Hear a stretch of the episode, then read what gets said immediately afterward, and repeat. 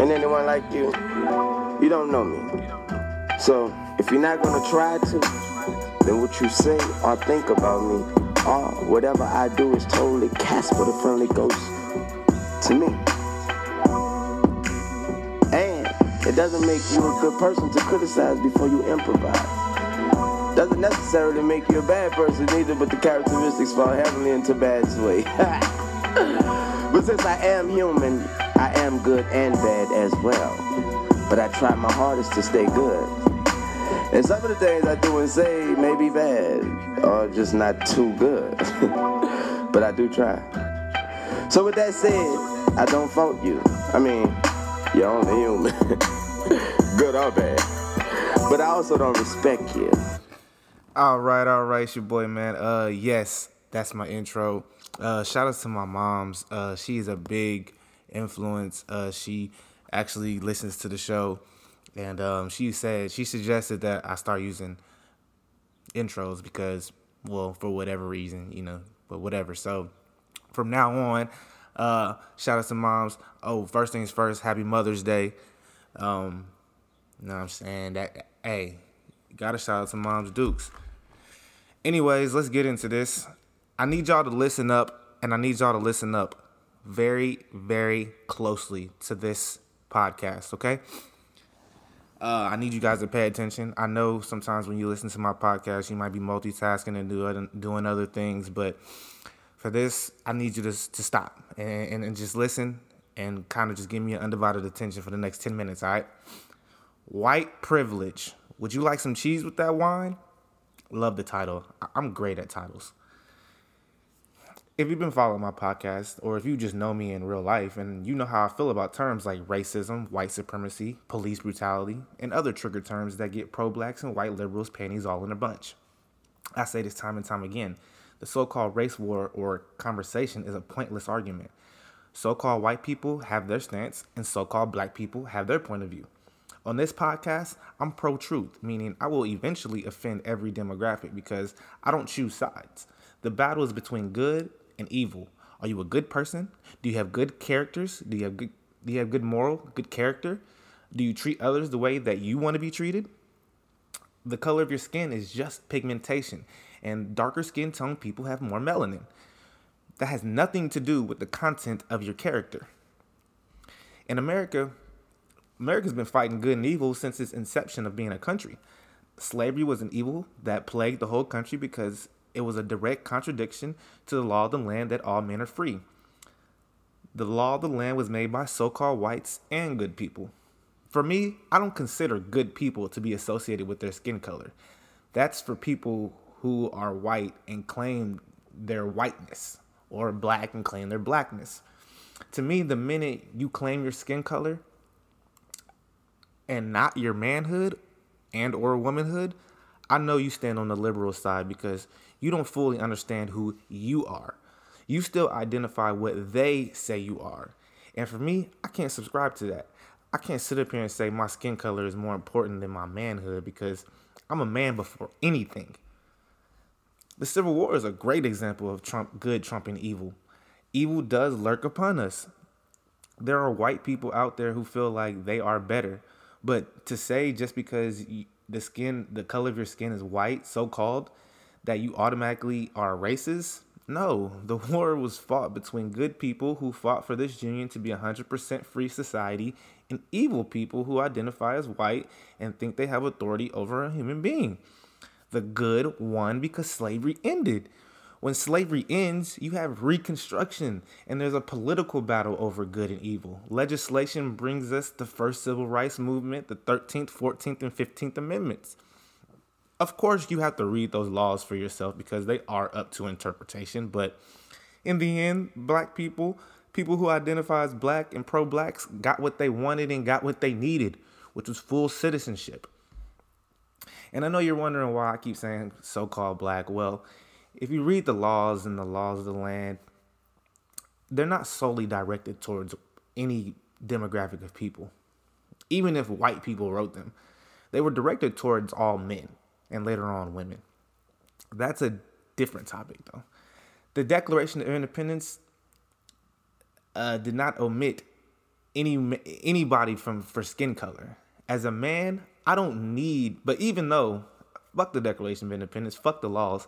As a man, I don't need laws to have for my specific skin color because I don't identify with my skin color. Therefore, all laws of the land pertain to me because as a citizen, I benefit from living in this country. All men were created equal. Not all white men, not all black men, not all Mexican men, not all Asian men. All men. no real man puts his skin color before his manhood. So fast forward to 2020, because I just gave y'all a little history lesson. and this is not a history podcast, but sometimes you gotta go back to go forward. You feel me? If you don't know where you've been, how you gonna know where you're going? There's still a spiritual battle between good and evil. There are still racist white people in this country, and there are still pro blacks who want to change their mind. Even in the government and in the police force, there are white people, and blacks think that they said blacks think that since they hold a position of power and they have a so-called racist attitude, they can oppress and dictate your life. Or that they can get away with things that blacks can't get away with because of their privilege, or that their opinion matters more than non whites, which all these could be true in a sense to white people, but just because someone believes something doesn't mean it's true, and just because you think it's true doesn't mean it's a fact. The truth is, white people in 2020 who think that they are superior to others are ignorant and need to get that anger out of their heart. I can't get down with no crackers who think on a low level. Just like I can't get down with no niggas that think on a low level. But in this society, we have to deal with we have to deal with that. And how do we deal with that? We keep our heads above water. We stay solid. We stay humble. We never let a motherfucker see us sweat. We never show signs of weakness. And as a man, you take care of your kingdom, which is your body and your home. Every day is an evaluation period. Every day we must evaluate the people around us and ourselves to make sure that we're staying above water. When you have when you are behind enemy lines, you have to know how to navigate and maneuver when you're in enemy territory. You have to move diligently and make decisions based on how you want your future to go a lot of pro blacks are angry at whites for the evil things that they've done in the past and the present. But this anger is often overlooked by whites and good people. And remember, when I say good people, I mean people of all skin tones who have a more conservative outlook on life and do not identify with skin color. They overlook the pro blacks and the pro blacks complaints because they feel like crying, bitching, and moaning about things that we already have in this society will not fix the so called black community. I don't I know you don't want to hear this, but black on black violence is far worse than violence from other races, so-called races, particularly the whites. It always amazes me that black on black murder is never national news. It's always local news, and they only give families about three minutes apiece on the air, even though they've taped about five or six hours of interviews and footage. And I mean, we could really have a whole television station dedicated to all the black on black crime. And the excuse I hear from black people uh, well, when blacks kill blacks, there's a reason. Um, one of them was in a gang, or they were in the wrong place at the wrong time. There's always a fucking excuse when blacks kill blacks. But let a white kill a black, then they don't care if the black had a criminal record, or was in a gang, or was committing crimes. They still are gonna say that it's racism and that his past didn't matter. But when a black man kills a black man, his past matters. Al Sharpton is gonna come out. Magic 102 is gonna speak out. The Breakfast Club is giving Donkey of the Day. MSNBC is covering the story. And every activist and politician has to speak out on racism still being alive in this country, and justice, quote unquote, has to be served. Well, I got a question for y'all. Well, where the fuck was justice when my cousin got shot by some gang members in Omaha, Nebraska? Where the fuck was justice when, I'm, when my ex college roommate and teammate and one that I consider the best friend was shot up just chilling in his car in Indianapolis? And I know there's countless other blacks that have been killed by other blacks and justice wasn't served.